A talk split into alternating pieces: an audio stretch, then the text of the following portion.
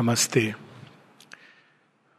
एक प्रश्न है या एक विषय है कि जो हम लोग आजकल पैंडेमिक देख रहे हैं, कोरोना का कोविड नाइन्टीन का तो उसका योग के रूपांतरण के योग से क्या संबंध है?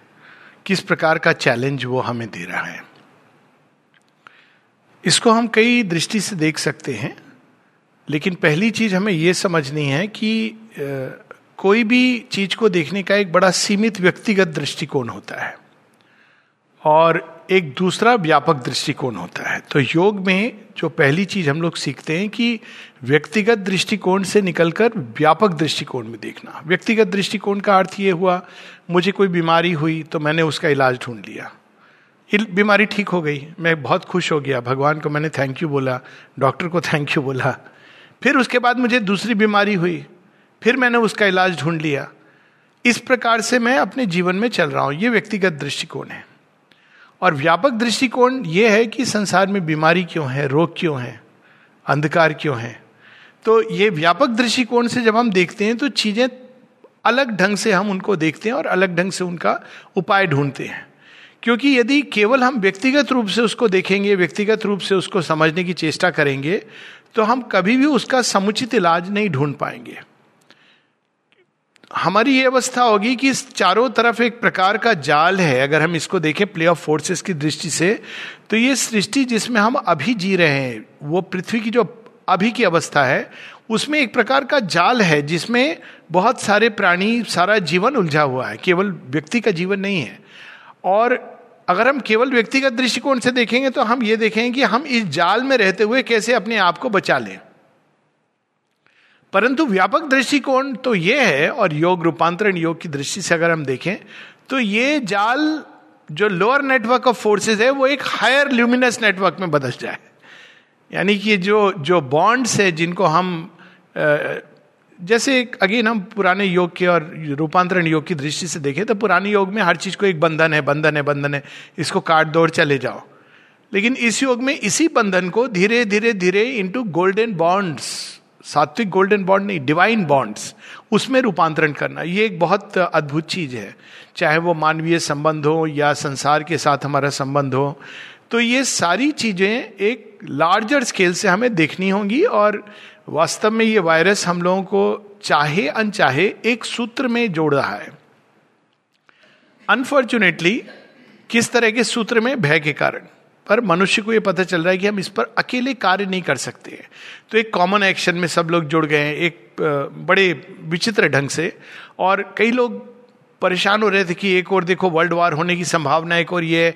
लेकिन वास्तव में इस वायरस ने कुछ समय के लिए कम से कम टाल दी है ये संभावना, क्योंकि लोग अभी व्यस्त हो गए हैं दूसरी समस्या में, और शायद एक गहरी दृष्टि डेवलप होगी। खैर, इसके पहले कि हम किसी चीज़ के प्रति प्रतिक्रिया करें हमारा पहला टास्क ये होना चाहिए टू अंडरस्टैंड करेक्टली हम लोग क्या करते हैं? हम अंडरस्टैंडिंग किए बिना प्रतिक्रिया करते हैं। यानी वायरस है ये, हम, हमने स्वीकार कर लिया कि वायरस है। साइंटिफिक अंडरस्टैंडिंग है उसकी।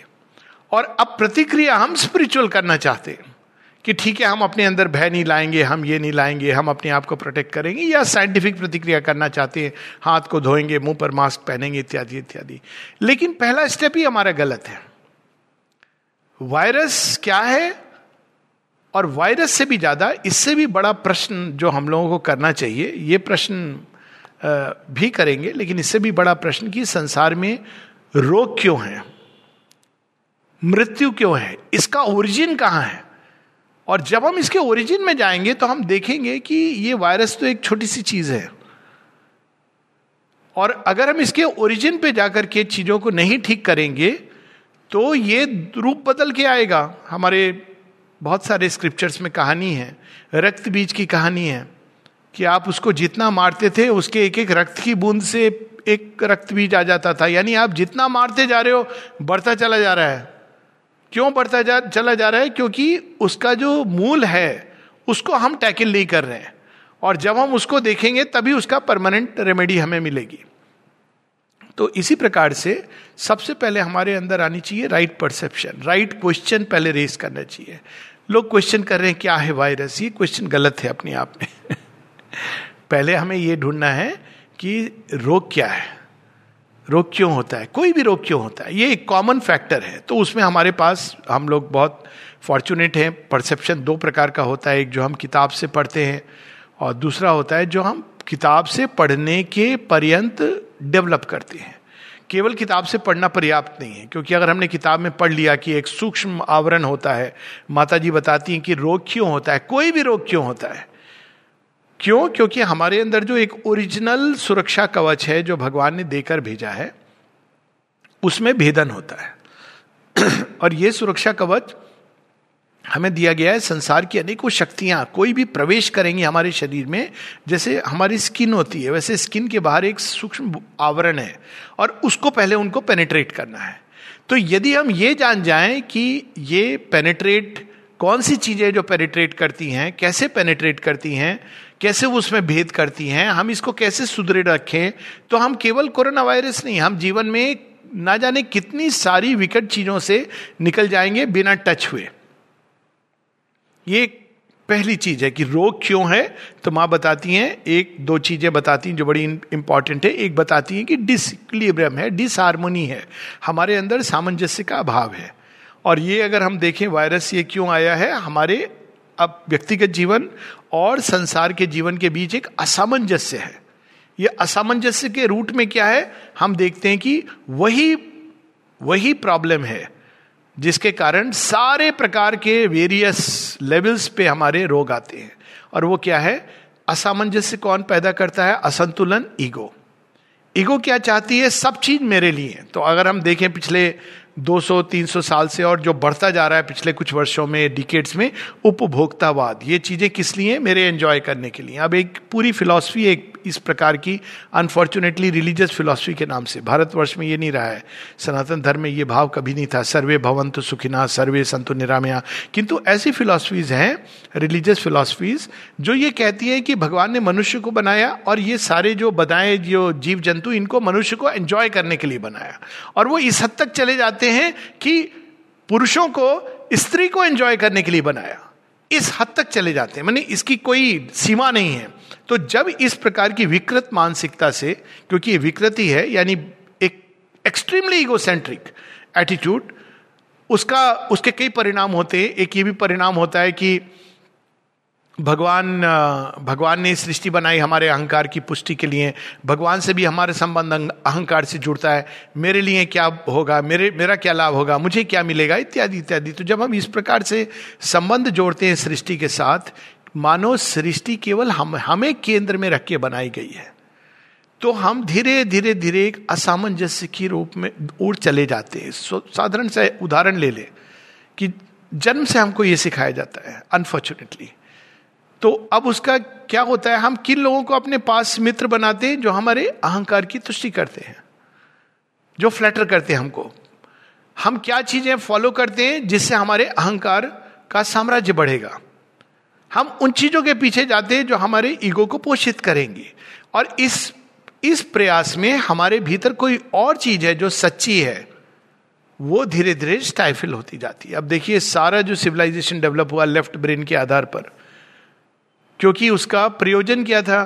फिर कमर्शियल इंडस्ट्री सारा प्रयोजन ये था centered around satisfaction of ego and desire तो उसका दुष्परिणाम आज नहीं तो कल होना था। इस रूप में होता, दूसरे रूप में होता, कोई और कैटेस्ट्रफी होती, वो इंपॉर्टेंट नहीं है। पर असंतुलन, और इस असंतुलन का एक कारण होता है ego operating system E O S तो अब इसको करेक्ट कैसे कैसे किया जाए? तो एक नया ऑपरेटिंग सिस्टम है हमारे अंदर, लेकिन हमने उसको एक्टिवेट नहीं किया है, और वो है एस ओ एस तो ईगो ईगो ऑपरेटिंग सिस्टम की जगह soul operating system. Spirit operating system put it in whatever way तो ये जो ऑपरेटिंग सिस्टम है, ये क्या है? ये यूनिवर्स के रिद्म के साथ अपने आप को ट्यून करता है। कल भी इसकी बात हो रही थी कि हम क्या करें जीवन में? लोग अक्सर ये एक प्रश्न करते हैं। ये प्रश्न आता ही क्यों है? मुझे तो समझ नहीं आता कि ये प्रश्न क्यों आता है। ये प्रश्न इसलिए आता है क्योंकि हमारा जो ओरिजिनल एसओ एस है, वो करप्ट हो चुका है बचपन से। बचपन के पहले भी। बच्चा गर्भ में ही है, उसका भविष्य डिसाइड हो गया है। माँ बाप ने डिसाइड कर दिया है कि क्या करेगा। तो उसको अपने उस रियल जो स्वधर्म है जिसके थ्रू वो यूनिवर्स के साथ ट्यून होगा रिद में आएगा, वो सब फ़ाइल करप्ट हो गई है। जो बचा खुचा रहता है, वो टीचर पूरा कर देते हैं। जब वो क्लासरूम में जाता है तो और पूरा।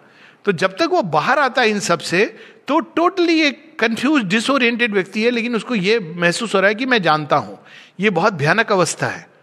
अज्ञानी जो जानता है, वो अज्ञानी है, कोई समस्या नहीं है।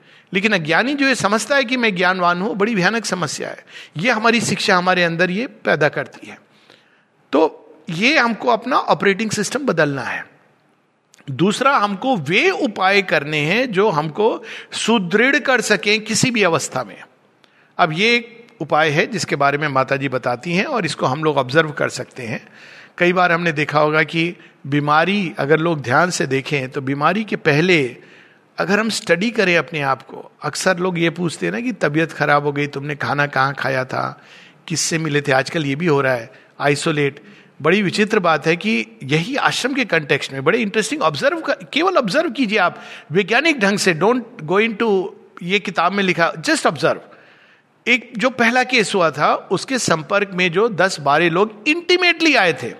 ट्यूब दे रहे थे, ये दे रहे थे। और चालीस लोगों का टेस्ट हुआ था, उनमें से एक भी कोरोना नहीं निकला था। ये एक तथ्य है। एक दूसरा तथ्य है कि अब जो चार पाँच लोगों को, पाँच छह लोगों को कोरोना निकला या ज़्यादा, आप आश्चर्य करेंगे, ये मैं फैक्ट बता रहा हूँ, नाम नहीं ले रहा हूँ किसी का, वो ऐसे लोग हैं जो बाज़ार नहीं जाते, कहीं नहीं जाते, वो केवल एक रंग का कपड़ा पहन करके ये फैक्ट है। अब आप बोलिए, उनको कैसे हो गया?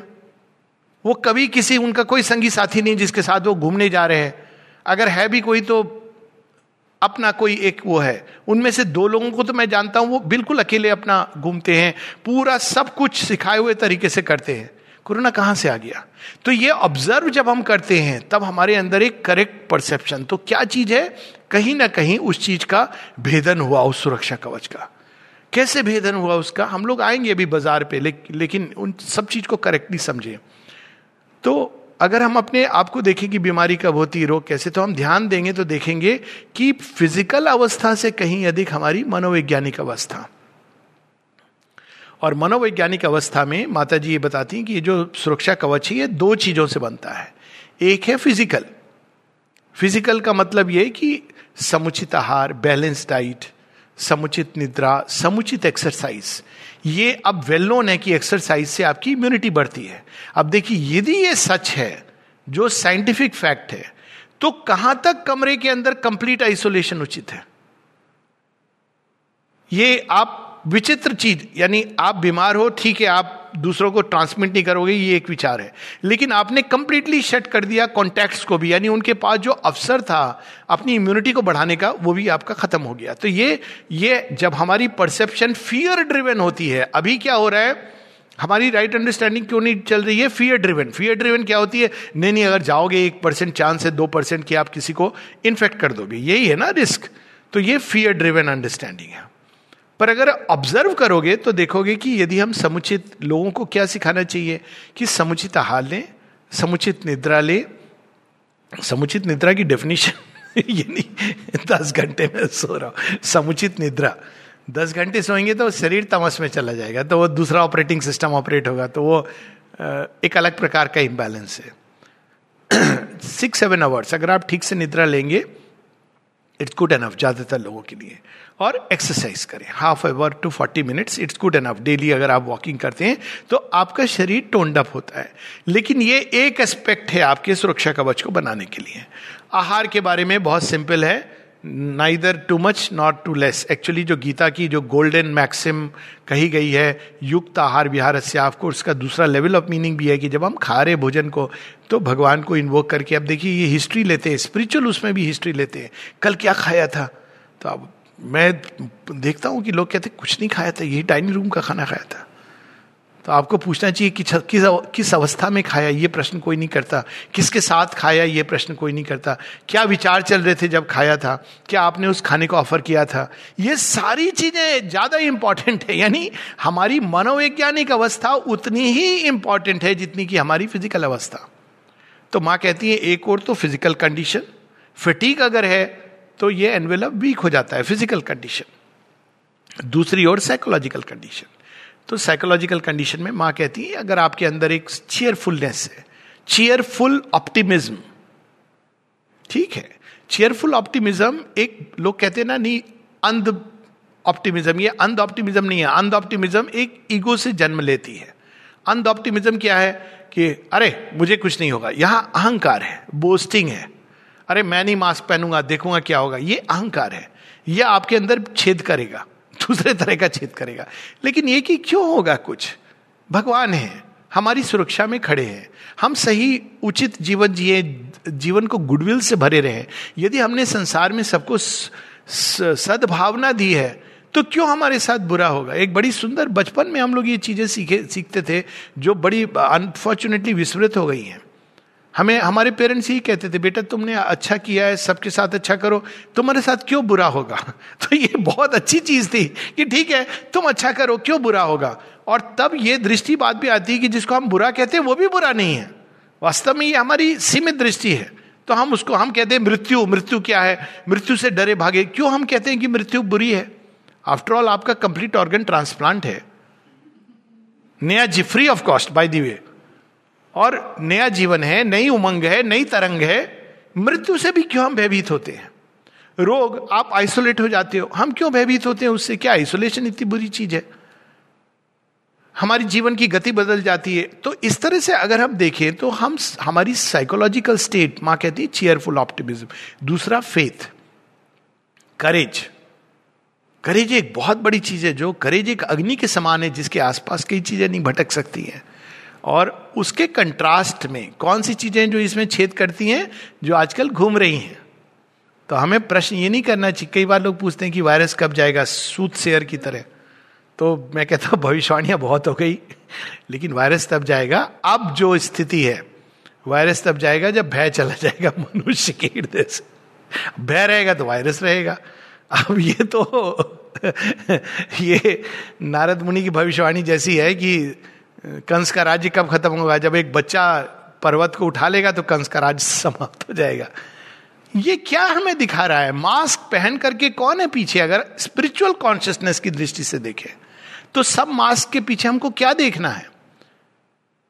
भगवान को देखना है। ये भारतवर्ष की शेरविंद द गीता में बताते हैं कि भारतवर्ष में सनातन धर्म में कई बड़ी बड़ी, अद्भुत, सुंदर बातें हैं। एक सुंदर बात क्या है? हम मृत्यु के पीछे भी किसको देखते हैं? काली। हम काली, ठीक है, काली तो गॉडेस हैं जो पूरा प्रलय मचा दे। कृष्ण, गीता का ये पार्ट मुझे बहुत अद्भुत लगता है कि श्री कृष्ण किस रूप में सामने आते जो हमेशा मनमोहना, इत्यादि, चक्रधारी चक्रधारी भी नहीं कहते अपने आप को कि मैं चक्रधारी हूँ। कहते, काल हूँ मैं, तुम्हारा विनाश करने आया हूँ। क्या बता रहे हैं श्री कृष्ण कह रहे कि काल भी तुम्हारे सामने आए तो मेरी मुस्कान को देखो। तो जब तुम ढूंढ लोगे ना, जैसे वो छुपन छुपाई का खेल, कृष्ण जी, ये क्या आप ये रूप बेहदर के हमारे सामने क्यों आ रहे तो क्या कहेंगे, पहचान लिया तूने? लेट द मास्क डाउन तो ये एक दृष्टि हमको डेवलप करनी है कि हर चीज़ के पीछे, हर एक अवस्था के पीछे हमें उस एक को देखना है। ये मास्क है। और जब तक हम मास्क से उलझे रहेंगे तो प्रकृति तो कितने मास्क बनाती है भगवान को छुपाने के लिए? अनगिनत। एक वायरस से परेशान हो रहे कितने मास्क कितने वायरस उसके अंदर, चाहे इस लैब में, उस लैब में वो एक अलग चीज़ है। वो बनाएगी। और रूट में क्या होगा? वही चीज़ होगी, ईगो, ग्रीड, उसको आप टैकल नहीं करेंगे तो असंतुलन होता रहेगा। तो इंडिविजुअल संतुलन, यानी एक हारमोनियस लाइफ, सुंदर जीवन भय मुक्त जीवन। अब लोग कहते हैं, नहीं, भय तो आएगा नेचुरल है। क्यों नेचुरल है? किस चीज़ का भय? मृत्यु। क्या कोई पहली बार कोई चीज़ घटना घट गट रही है? आश्चर्य था मुझे, अस्सी साल के लोग भी मृत्यु। अरे कोई पहली बार घटना घट रही है, केवल आपके साथ घट रही है तो आप डरे हुए हो, समझ आता है। जो घटना जीवन के साथ जुड़ी हुई है, असंख्य बार जड़ चुकी मौलाना रूम का एक बड़ा सुंदर, एक, बड़े इवोल्यूशनरी मिस्टिक थे। तो कहते मैं मरने से क्यों डरूं? जब मैं पत्थर मरा तो पेड़ बना। पेड़ मरा तो पुष्प बना, पुष्प मरा तो कीट पतंगा कीट पतंगा मरा तो मैं पशु बना, पशु मरा तो मनुष्य बना। मैं मरने से क्यों डरू? तो एक इवोल्यूशन हो रहा है। डर इससे होना चाहिए कि हमने जीवन कैसा जिया। प्रश्न ये पूछना चाहिए। प्रश्न ये नहीं कि मृत्यु के बाद क्या होता है। कोई हमको बता दे। प्रश्न ये होना चाहिए कि हमने जीवन कैसा जिया। ताकि जब हमारे सामने खड़ा हो, जो भी सिंह वाला यमराज मर्सिडीज बेंस में या भैंसे में या जो भी अपग्रेड हुआ होगा ना, उनका भी वर्जन तो हम उनसे कहें कि, कम, आप कौन हो? हम यमराज हैं। आपका यहाँ क्या काम है? हम यम करते हैं। यम यानी आप सब चीज़ों को रिस्ट्रेन करते हैं। तो आप कहेंगे, हमने तो स्वयं अपने जीवन में स्वयं रिस्ट्रेंट करके हमने जीवन जिया है। राइट रिस्ट्रेन नॉट तो आपकी यहाँ ज़रूरत नहीं है। तो कौन चाहिए? हमको भगवान चाहिए। भगवान आए, हम जाए आराम से उनके साथ। अगर अगर सारे जीवन हमने भगवान का स्मरण, गीता में कितनी सुंदर बात कही गई है, ये क्यों हम भूल जाते हैं कि मरण, कैसे मृत्यु का वर्ण करना चाहिए? आप देखिए कितनी अच्छी बात है। गीता बहुत ज़्यादा इस मेटाफिजिक्स में नहीं जाती है कि मृत्यु के बाद आप किस लोगों से जाते हैं, प्रेत लोग मनोले इसमें नहीं जाती। प्रैक्टिकल बुक है। तो क्या कहती मृत्यु जब आती है तो आप कैसे वर्ण करें? तो कैसे आप वर्ण करेंगे मृत्यु को? उसमें, उसके पहले एक श्लोक आता है शेरविंद इसको बताते हैं। कैसे मृत्यु को वर्ण करें, ये डिपेंड करेगा आपने जीवन कैसे जिया है। तो जीवन कैसे जीना है? रिमेंबर इन ऑफ़र मुझे याद करो, युद्ध कर, जीवन युद्ध है। तो क्या होगा जब मृत्यु का समय आएगा? पूरे लाइफ तूने यही किया है। भगवान भगवान भगवान, माँ माँ माँ माँ, कृष्ण कृष्ण कृष्ण। तो आप मृत्यु के समय क्या होगा? आप कुछ और थोड़ी सोचोगे। लेकिन अगर आपने गीता को तो पढ़ लिया कि मृत्यु के समय हमको ये करना है, आपने गीता पॉकेट में भी रख ली। लेकिन जब मृत्यु आएगी तो चूँकि सारे जीवन आपने, मैं, मेरा बच्चा, मेरे संबंधी, मेरी चेयर तो उस समय भी क्या आएगा? मेरी चेयर पे कौन बैठेगा? मेरा पैसा किसके पास जाएगा? मेरे उनका की, क्योंकि आपने पूरे जीवन, आप Gita you have it in the pocket but it's in the pocket क्योंकि वो आपके जीवन में उतरी नहीं। एक वाक्य अगर हम उतार ले तो मृत्यु से क्यों भय होगा? इट्स ए चेंज ओवर और चेंज ओवर से क्यों हमको भय? जब चेंज ओवर के पीछे एक भागवत विधान है। और जैसी गीता कहती है, अगर भागवत विधान नहीं है तो क्यों डर? मिट्टी थी, मिट्टी में चली गई। There was no soul so why be afraid और अगर है तो फिर वाई फियर तो भगवान ने ले जाएँगे हमको, दोबारा लाएँगे, अपने अच्छे ढंग से लाएँगे। तो हम क्यों डरते हैं? और डर के हमारी रिस्पॉन्सेज जो रिस्पॉन्सेज भय से प्रकट होती हैं they are the worst kind of responses और इसके एक प्रैक्टिकल उदाहरण में दे रहा हूँ। लोग कोरोना वायरस में कई बार लोग क्यों मृत्यु हो रही है? अब लोगों को पता चल रहा है। अब सबको पता होगा, आजकल लोग स्टीरोइड यूज़ करते हैं। कई बार उन्होंने देखा कि ये लाभ करता है। स्टीरोइड तो क्यों दे रहे हैं? इन्फेक्शन में तो कब दिया जाता है? जब ओवरवेलमिंग रिस्पॉन्स होती है। भय और पैनिक में क्या हो रहा है कि हमारी जो वाइट ब्लड सेल्स है, वो कंफ्यूज हैं। कैसे कंफ्यूज हो जाती हैं? कि वो सामने एक गुंडा खड़ा था सड़क का, जिसको आप ही थप्पड़ मार के सॉर्ट आउट कर सकते थे। आपने पूरी एक सेना निका, बुला लाए न्यूक्लियर बॉम्ब से आप एक मच्छर को मारना चाह रहे हो। तो ये कुछ इस तरह की बात है। तो शरीर के अंदर पैनिक और भय के कारण ओवरवेलमिंग रिस्पॉन्स होती है। वो रिस्पॉन्स इन एडिशन क्योंकि वो रिस्पॉन्स सेल्स को डिस्ट्रॉय करती है। उसका काम यह है कि वायरस को पकड़ के, लेकिन अब खूब सारी सेना है तो क्या करेगी? आप जैसे आपने देखा होगा ना, कलकत्ते में प्रचलित था कि भीड़ है, कोई किसी को मार रहा है लोग भीड़ में। तो आपने पूछा, क्या हुआ क्या हुआ? कुछ नहीं कुछ नहीं, दो थप्पड़ मारे लोग। तो बिना पूछे लोग अच्छा मैं भी मार दो। बदमाशी होगा। वो बेचारा अच्छा व्यक्ति है, ये क्राउड मेंटेलिटी तो हमें राइट रिस्पॉन्स देने के लिए हमारे अंदर की अवस्था अच्छी होनी चाहिए। तो शेयरविंद क्या कहते हैं? What should be your state when you are suffering from an attack of flu Sri Aurobindo का लेटर है एक्चुअली फ्लू के लिए है। कहते हैं रिमेन क्वाइट जब आप क्वाइट होगे तो आपकी रिस्पॉन्स सही होगी। इवन बॉडी की रिस्पॉन्स और अगर आप एक्साइटमेंट में रहेंगे अब एक्साइटमेंट देखिए कैसे डेवलप होता है। रोज वो ग्राफ और आता है कोविड ट्रैकर पौंडीचेरी न्यूज़ ये गौर नया खिलौना। अब रोज लोग देख रहे हैं, चार सौ अस्सी हो गए। अरे बहुत फैल रहा है। ठीक है। संसार में ईगो का बीज फैल रहा है, उसकी कोई चिंता नहीं। कोविड ट्रैकर क्या ज़रूरत है? अब इससे क्या हो रहा है? एक्साइटमेंट डिस्कस कर रहे हैं इसमें एक्साइटमेंट स्थिरता नहीं है, शांति नहीं है क्वाइट्यूड नहीं है। तो भगवान की फोर्स को एक्ट करने में कठिनाई होती है। माता जी कहती है, अगर तुम्हारे अंदर क्वाइट्यूड है और फेथ है तो ग्रेस इमीजिएटली काम करती है। और अगर रेस्टलेसनेस है और एक्साइटमेंट है कि माँ को मैंने बुलाया तो है, पता नहीं सुना कि नहीं सुना, आएँगी कि नहीं आएँगी, फिर आप क्या कर रहे हो? मॉनिटर कर रहे हो मेरा बुखार। तो आपका बुखार था 101 जब आपने माँ को डाकना शुरू किया था।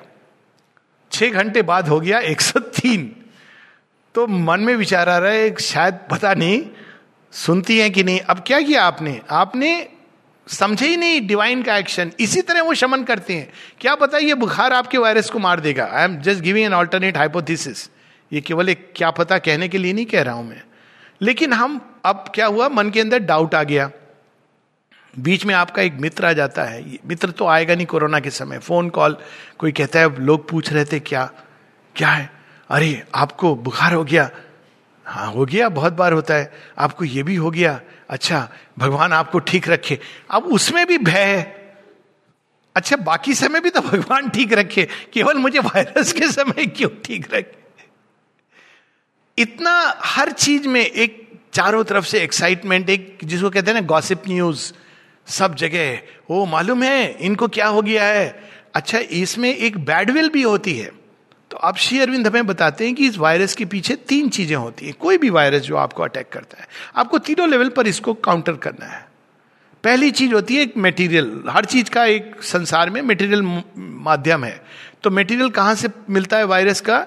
जो डिसइंटीग्रेटेड वाइटल होता है। इसकी बात हम लोग पहले कर चुके हैं तो उसमें मैं नहीं जा रहा हूँ।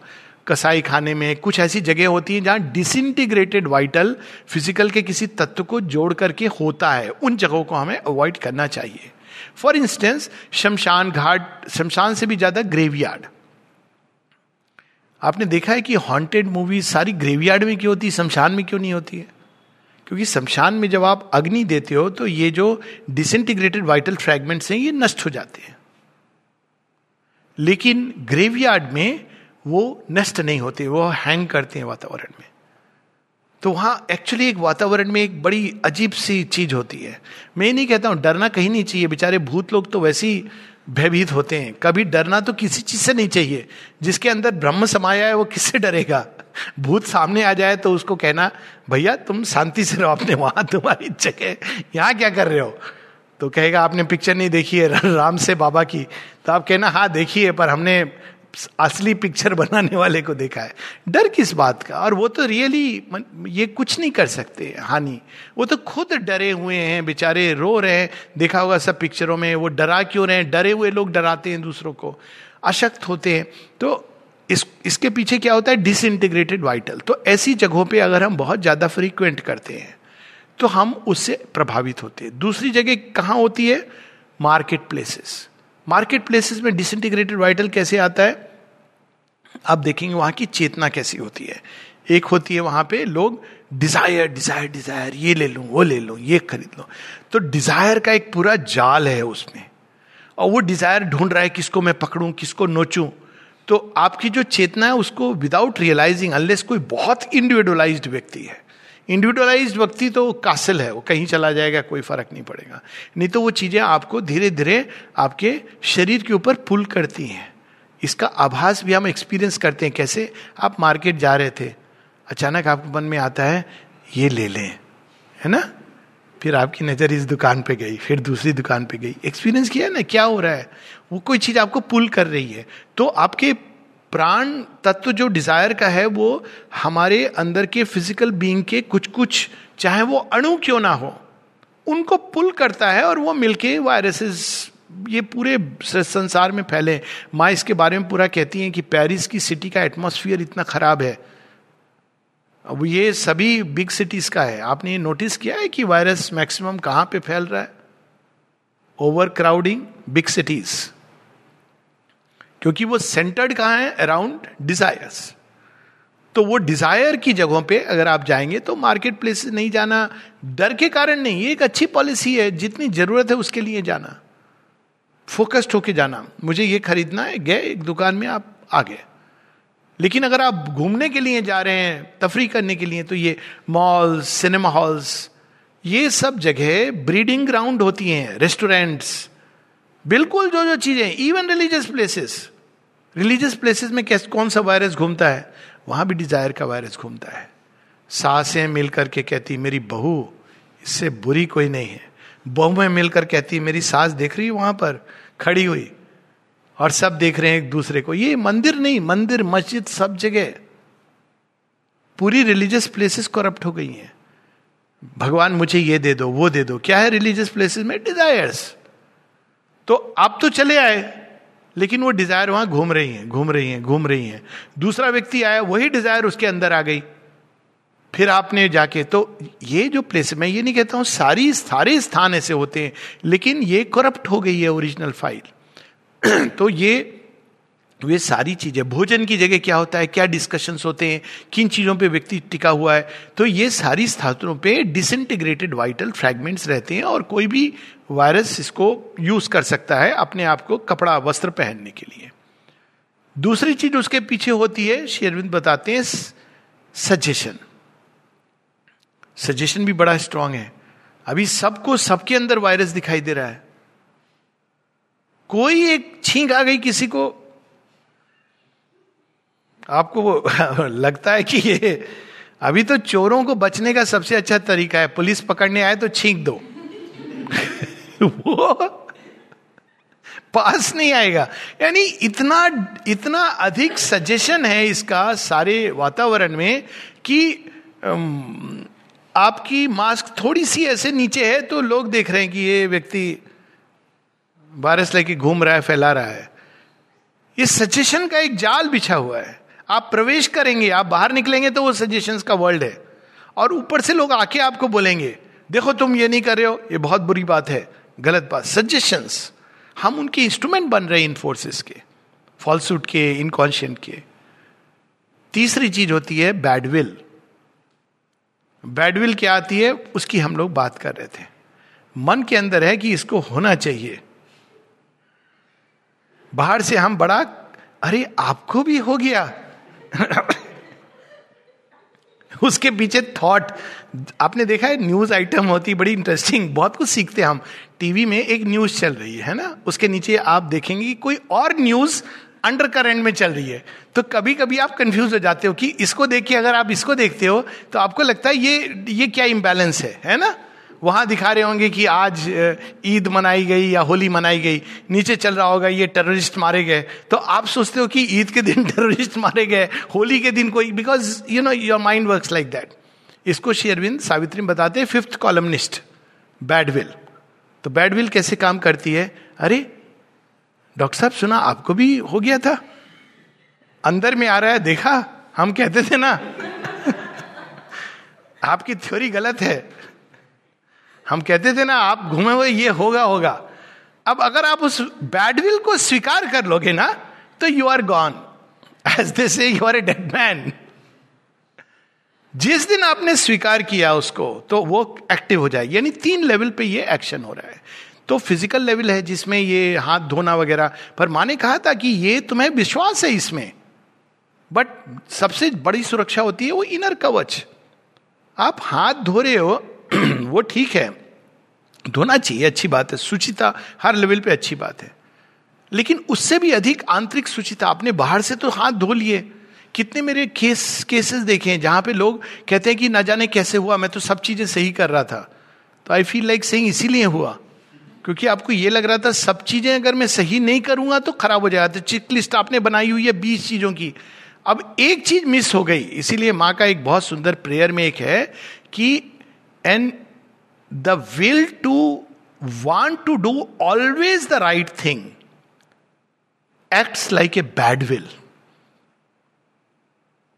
है ना? क्योंकि आपको अब आपने चेकलिस्ट बनाई है।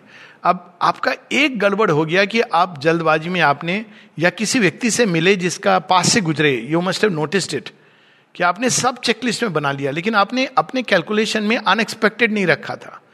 तो आपने तो मास्क पहना, सब गुजर रहे थे। एक व्यक्ति बगल से गुजर गया अपना हाथी की तरह मास्क उतारे हुए। अब before you could react social distancing वो चला गया। लेकिन सजेशन क्या आया, यार, ये तो इसने तो मास्क नहीं पहना था। आता है ना ये suggestion this is called how bad we lacks अब ग्रेस है कि इन सब के बावजूद बहुत कम केसेस हो रहे हैं। अगर देखा जाए 99 परसेंट जगत भय में जी रहा है ग्रीड में जी रहा है। बैडविल का जगत, जिसमें हर व्यक्ति दूसरे के लिए बैडविल रख रहा है। आप बाहर से कहते हो कि आपका, लेकिन कंपीट कर रहे हो कि उसके पास गाड़ी आ गई, मेरे पास क्यों नहीं है? उसका घर मेरे से बड़ा क्यों है? ये संसार की बैडविल जो भरी हुई है, लेकिन आप घर का जब वो करोगे ना क्या बोलते हैं उसको सेरेमनी तो आएँगे लोग। अप्रिशिएट भी करेंगे, बहुत अच्छा घर है। लेकिन वाइफ या हस्बैंड इसने कैसे बनाया ये इतना बड़ा घर? ज़रूर ये चोरी की कमाई होगी। लेकिन बाहर से सब अच्छा है। आपने प्रसाद भी लिया। सब लेके चले आए, लेकिन दिमाग में आपकी बैडविल है। तो ये बैडविल संसार में बहुत भरी हुई है। माँ कहती इग्नोरेंट गुडविल भी बैडविल होती है। जैसे एक डॉक्टर आएगा और आपको समझाएगा, देखो देखो, तुम बहुत डेंजरस काम कर रहे हो यू विल फॉल सिक अब उसने क्या किया? आपके अंदर भय डाल दिया। तो आपके अंदर बैडविल हो गई, आ गई। वो ignorant goodwill acts like a bad will तो ये सब हमको कोरोना को नई दृष्टि से समझना है। हम ये नहीं कर सकते कि हम ये तो मान रहे हैं साइंटिफिक दृष्टि। लेकिन अब माँ हमको बचा लो। This is a wrong way बचा लो के भी पीछे भयभीत हैं। ये सिविल से वो करेंगी, वो एक अलग बात है कि वो जानती हैं, हम अज्ञानी लोग हैं अज्ञान में। लेकिन राइट विजन राइट अंडरस्टैंडिंग ये पहला स्टेप है। तब आपकी राइट रिस्पॉन्स होगी। राइट रिस्पॉन्स क्या है? Faith patience endurance quietude practice नहीं किए तो कैसे हम करेंगे? अचानक। इनवर्डनेस ये अवसर मिलते हैं, बड़े सुंदर ढंग से। जब माता जी धम्म पद का वो पढ़ा रही हैं तो कहती हैं कि लोग, जब उनको समय मिलता है थोड़ा सा, अक्सर लोग कहते हैं, समय का अभाव है, समय का अभाव है। This is not true two hundred percent not true समय का अभाव नहीं है, समय की प्रायोरिटी नहीं है। आपने किन चीज़ों को वैल्यू किया हुआ है? अगर आप वैल्यू करते हो, कुछ देर बैठ करके इनर क्वाइट्यूड को तो आप निकाल ही लोगे। अगर आपके अंदर यह है कि मुझे पढ़ना है, मुझे पता है, कई बार सारे माशी अरविंद के वॉल्यूम्स पढ़े एजेंडा पढ़ा, ये सब पढ़ा तो कई लोग पूछते हैं कि आपने कब पढ़ा तो मैं कहता हूँ यंग एज में पढ़ लिया था वो सब, अभी भी यंग हूँ ऐसे, लेकिन जब चल तो पूछते कब पढ़ते थे?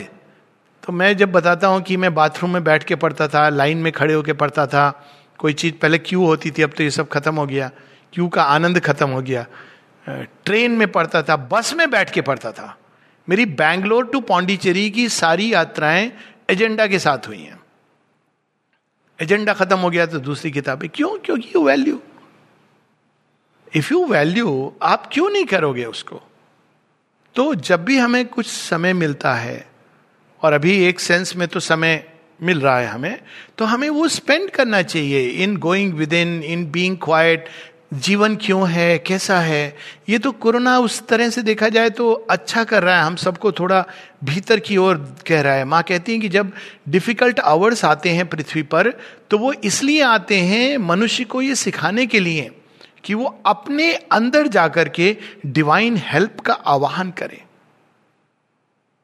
कोई चीज़ काम नहीं कर रही। वैक्सीन पता नहीं, ये पता नहीं, कोई इलाज नहीं है। एक इलाज है ना, हमने पढ़ा हुआ है। मारकंडे जी का, बाबा मारकंडे का पेटेंट। हे महाकाल, आपकी शरण में शरणागति, ये इलाज हम क्यों नहीं कर सकते? क्यों? क्योंकि फेथ नहीं है। हमको बाहर की चीज़ों में फेथ है, लेकिन इसमें फेथ नहीं है। फेथ का अभाव है। तो हमें इस अवसर को to learn to become quiet to go in अच्छा है, बहुत सारी जगह जहाँ हम भागते थे, वो नहीं भाग रहे हैं। तो it's a beautiful time to understand हम पढ़े, माशी अरविंद ने क्या लिखा इसके बारे में?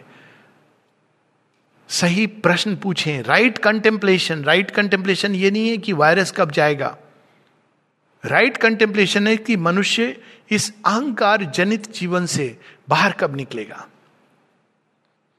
राइट कंटेम्पलेशन ये नहीं कि न्यूक्लियर वार होगा कि नहीं होगा। राइट right कंटेम्पलेशन ये है कि मनुष्य के अंदर जो युद्ध की टेंडेंसी है विनाश करने की, वो कब समाप्त होगी? राइट right कंटेम्पलेशन ये नहीं है कि मैं क्या करूँ कि कोरोना से बचूं। राइट right कंटेम्पलेशन है कि मैं क्या करूँ कि मैं भय से मुक्त हो जाऊँ। कोरोना से मुक्त होना ये इंपॉर्टेंट नहीं है, क्योंकि वो भेस बदल के आएगा, उसको बेहरूपिया है। ऑलरेडी आप देखिए, दस बारह म्यूटेशन हो चुके हैं। ओरिजिनल वाला नहीं रहा। तो राइट कंटेम्पलेशन राइट अंडरस्टैंडिंग ये धम्म पद में है ना एट फोल्ड पाथ माता जी उसमें बताती है। राइट रिस्पॉन्स क्वाइट होकर के, जितने भी क्वाइट रिस्पॉन्स होते हैं, उसमें शक्ति होती है। राइट right रिएक्शंस तो ये हम लोगों को रीसेट कर रहा है हमारा बैलेंस हम बहुत अधिक बहिर्मुखी होकर जीवन जी रहे थे। बहुत अधिक डिज़ायर और ईगो सेंट्रिक जीवन जी रहे थे। तो ये हमें बाध्य कर रहा है जीवन के जब व्यक्ति मृत्यु से कन्फ्रंटेड होता है ना, मृत्यु की संभावना से, तब वो अमृतत्व को खोजता है। जब वो ये सोच के चलता है, नहीं, मुझे तो मृत्यु नहीं आएगी, बगल वाले को आती है। तब क्या होता है? वो रिटायरमेंट के बाद सोचता है कि, अरे हाँ मृत्यु तो मेरी भी आ सकती है। या कोई बीमारी होती है, तब सोचता है। तो राइट कंटेम्पलेशन उस उस समय क्या है? ये नहीं कि कंप्लेंट करना, भगवान ने क्या ये संसार बना दिया? अच्छी अंधकार है। राइट कंटेम्पलेशन इज़ मैं क्या उपाय करूँ कि मैं मृत्यु से मुक्त हो सकूँ, अमृतत्व को प्राप्त कर सकूँ? और ये उपाय हैं हमारे यहाँ। अज्ञान से मुक्ति is to be free from suffering and pain यही तो उपाय है, उपनिषदों में है माता जी श्री अरविंद बताते हैं, सब जगह उपाय अचित अज्ञान अंधकार से मुक्ति। और अज्ञान, यहाँ कोई इंटेलेक्चुअल अज्ञान की बात नहीं है। हम आइडेंटिफाइड है ईगो सेल्फ से, हम सो एंड सो हैं. दिस इज़ अज्ञान ही तो स्फिंक्स का क्वेश्चन है. Who are you vision of science में शेरविंद बताते हैं, वही हम लोग देख रहे हैं। और वही उसी से हम लोग समाप्त कर सकते हैं। एक शेरविंद की पोयम है विजन ऑफ़ साइंस उसमें बताते हैं, ये 1900 ऐसे कुछ लिखिए कि a hundred a centuries progress was before my eyes वो देख रहे हैं, सौ वर्ष उसके भी आगे। और उसे बताते हैं कि मैं देख रहा हूँ कि विज्ञान ने बहुत प्रगति कर ली है, और उसके जो कार है इंजन है, वो इस विद्युत ऊर्जा से चल रही है, नए प्रकार की ऊर्जाएँ हैं, उससे चल रही है। यहाँ जा रहा है, वहाँ जा रहा है जल के अंदर चला गया है आकाश को भेद गया है सब देख रहे हैं वो। और वहीं पर रिलीजन की देवी पीछे जा रही है। साइंस की एज के पहले क्या था जिसको अनफॉर्चुनेटली कहते हैं कि ब्लाइंड ये वगैरह वो, कहते हैं ना history written by the victors ये ये एग्ज़ाम्पल है कि उसके पहले तो केवल अंधविश्वास था। तो रिलीजन की देवी को साइंस ने पछाड़ दिया है और वो रिलीजियस देवी का समय आ गया वो जा रही हैं। पर जाते जाते वो साइंस को सचेत करती हैं। और दिखाते हैं शेरविंद बताते हैं कि इन दोनों का जो वार्तालाप हो रहा है एक थर्ड स्पिरिट पीछे खड़ी हुई है। धूमिल अवस्था में, वो देख रही इन दोनों को कि ये दोनों का जब, पहलवानों का जब हो जाएगा, तब मैं प्रकट होंगी। तो रिलीजन जाते जाते साइंस को कह रही है thou thinkest term and and for thee are not but though thy pride is great thou hast forgot एक चीज़ तुम भूल गई हो, विज्ञान। तुम सोचती हो कि तुम तुम अल्टीमेट हो। The sphinx that waits for thee besides the way all question thou must answer but one day her question shall await thee that reply for they who cannot die she slays them and their mangled bodies lie upon the highways of eternity अगर sphinx का प्रश्न जो चिर प्रश्न है तुमने सब प्रश्न उत्तर दे दिए। कोरोना वायरस क्या होता है, वैक्सीन क्या होती है, क्या होता है, सब कुछ प्रश्न दे दिए। सारे स्क्रिप्चर्स पढ़ लिए।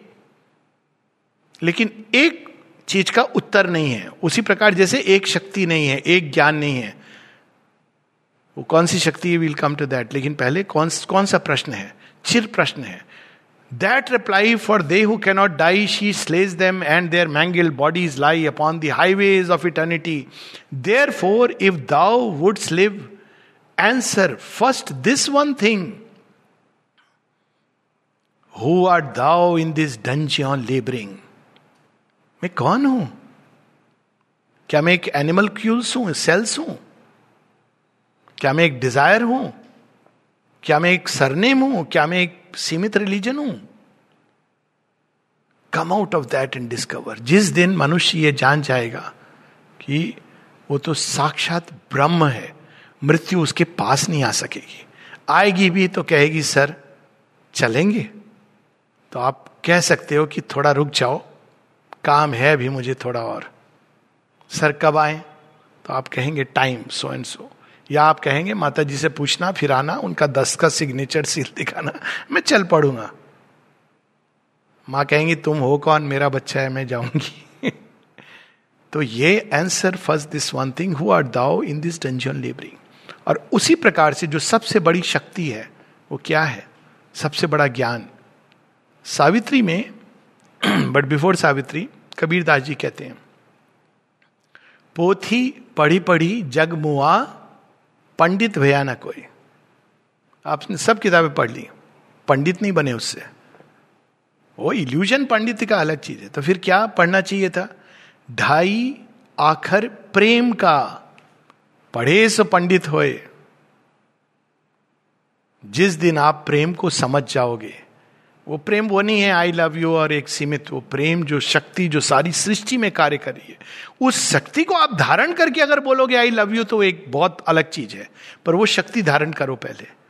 जब सावित्री कहती है सत्यवान को कि yes you are mine is in that Virat consciousness boundless तो पहले उस उस शक्ति को, क्योंकि प्रेम ही वो शक्ति है जो अचित अंधकार, जहाँ से ये चीज़ें सपोर्टेड हुई हैं अगलीनेस मिजरी ये सब चीज़ें कहाँ से आई हैं?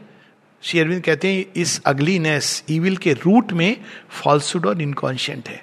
माँ से पूछा गया, कौन सी शक्ति इसको वो कर सकती है? माँ कहती there is only one power and that is love जिस दिन उस शक्ति को हमने, और उसका सबसे सुंदर माध्यम है to start with love all beings better still love the divine जो ओरिजिन है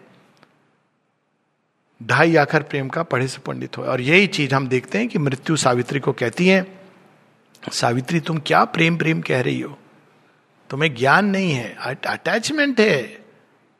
ये कोई प्रेम प्रेम कुछ होता नहीं है, ये तो बेड़ियों में बांधता है। इस बेड़ी से मुक्त हो जाओ। ये क्या सत्यवान के पीछे तुम पड़ी हो? सत्यवान को किनारे कर, ये तो क्षण भंगूर, चला, यही सब सुनते आते हैं ना हम लोग। बाबा जी बड़ी बड़ी मालाएँ पहन करके बोलते हैं। इससे डिटैच हो जाए ये माया है माया है। फिर आप उनके फुंडी में माया डालते हो। वो कहते हैं, हम हेल्प कर रहे हैं आपको डिटैच होने के लिए। ये ज्ञान नहीं है, ये तो मृत्यु ज्ञान का ज्ञान है।